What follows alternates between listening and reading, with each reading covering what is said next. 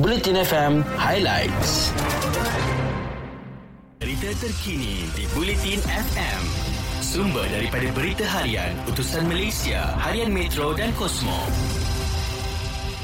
Belanjawan 2022 yang dijadual dibentangkan di Dewan Rakyat Jumaat ini perlu memberi tumpuan kepada pemulihan dan daya tahan ekonomi pasca COVID-19. Pengurusi Pertubuhan Ikatan Komuniti Selamat, Tan Sri Lee Lam Tai berkata belanjawan itu perlu menyentuh 8 perkara bagi memastikan ianya inklusif serta selaras semasa dialami rakyat dan negara.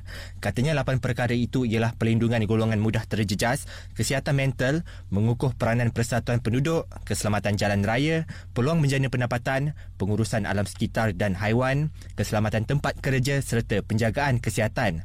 Beliau berkata peruntukan khusus perlu bagi mengatasi isu keciciran dan jurang pendidikan dalam kalangan pelajar yang berlaku akibat COVID-19. Lam Tai berkata kerajaan perlu menyediakan peruntukan khusus bagi program kemasyarakatan dan jaringan keselamatan sosial bagi memberi sokongan kepada individu yang berdepan isu kesihatan mental. Selain itu, beliau berkata Kementerian Kewangan wajar memberi peruntukan RM10,000 kepada Persatuan Penduduk Berdaftar bagi menjalankan aktiviti seperti berkaitan keselamatan komuniti, kesihatan mental dan kesejahteraan serta gaya hidup sihat melalui kebun komuniti. Sementara itu, Pulau Pinang boleh menjangka pemulihan ekonomi yang lebih pantas sekiranya semua pihak berkuasa boleh mengekang pandemik COVID-19 secara berkesan. Yang di-Pertua Negeri, Tun Ahmad Fuzi Abdul Razak berkata usaha pengekangan penularan COVID-19 pada masa sama giat mengekalkan pertubuhan ekonomi masih menjadi cabaran bagi baki tempoh 2021 sehingga awal 2022. Beliau berkata Pulau Pinang antara negeri paling maju di Malaysia dan asas ekonominya kekal kukuh walaupun pandemik melanda. Beliau berkata permintaan global terhadap produk elektrik dan elektronik, kemasukan beberapa syarikat Fortune 500 ke kawasan perindustrian Batu Kawan serta pengenalan pelan induk pengangkutan Pulau Pinang antara faktor penyumbang yang akan mempercepatkan pemulihan ekonomi negeri. Ahmad Fuzi berkata pandemik mendorong beberapa penemuan dalam pembangunan budaya kerja baharu yang memberikan kesan bercampur-campur ke atas sektor ekonomi. Berikutnya, kerajaan akan terus memberikan maklumat yang tepat dan mengadakan sesi dialog dengan beberapa negara lain supaya kempen anti-sawit atau sekatan negara luar terhadap minyak sawit Malaysia tidak berterusan. Menteri Perusahaan Perladangan dan Komoditi, Datuk Zuraida Kamarudin berkata sebarang dakwah yang mengatakan minyak sawit hasil keluaran negara ini tidak berkhasiat adalah tidak berasas. Hal itu termasuk pengurusan perladangan sawit negara yang didakwa menjejaskan alam sekitar selain penggunaan buruh paksa dalam kalangan kanak-kanak untuk menguruskan ladang. Kesatuan Eropah, EU sebelum ini memboikot minyak sawit negara dan mengklasifikasikan industri sawit sebagai tidak mampan dan punca kepada kemusnahan hutan. Bagaimanapun, Malaysia mengambil keputusan mengambil tindakan undang-undang terhadap EU berhubung kempen tersebut sebagai bukti ketegasan kerajaan menangkis amalan diskriminasi perdagangan antarabangsa. Dalam perkembangan lain, Kementerian Luar mengesahkan setakat ini kesemua 42 rakyat Malaysia yang berada di Sudan dalam keadaan selamat susulan rampasan kuasa tentera di negara tersebut. Malah Wisma Putra menerusi kenyataan akhbar semalam memberitahu pihaknya turut memantau rapat perkembangan politik terkini di Sudan ekoran insiden yang tidak dijangka itu. Media antarabangsa melaporkan tentera Sudan awal pagi semalam berjaya melancarkan rampasan kuasa ekoran kebangkitan rakyat negara tersebut yang sebelum itu gagal pada 21 September lalu. Mengulas lanjut, Wisma Putra menambah, Malaysia akan terus berusaha melindungi kesemua kepentingan negara termasuk kompleks Petronas Sudan di Blok 7 Nile Avenue, Khartoum. Premis berkenaan turut menempatkan Kedutaan Besar Malaysia dan juga pelbagai agensi Pertubuhan Bangsa Bersatu serta beberapa pejabat badan-badan antarabangsa yang lain. Justru kementerian itu menasihatkan warga Malaysia di Sudan yang memerlukan bantuan konsular untuk menghubungi kedutaan menerusi beberapa saluran komunikasi yang disediakan. Di luar negara, Kementerian Kesihatan Singapura mengeluarkan perintah pembetulan kepada laman sesawang Truth Warriors berhubung dakwaan vaksin COVID-19 tidak berkesan. Bukti antarabangsa menunjukkan secara mutlak bahawa vaksin berupaya mengurangkan jangkitan COVID-19 serta komplikasi serius dan kadar kematian akibat virus itu, kata kementerian itu dalam satu kenyataan kemarin.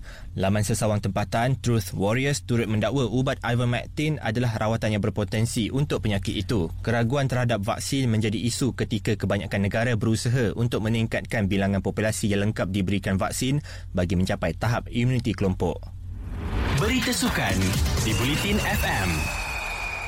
Percaturan memasukkan pemain lebih segar jelas membantu mengubah nasib skuad bawah 22 tahun B22 kebangsaan selepas mereka buntu untuk memecah keampuhan benteng Laos pada aksi kelaikan Piala Asia B23 di Mongolia.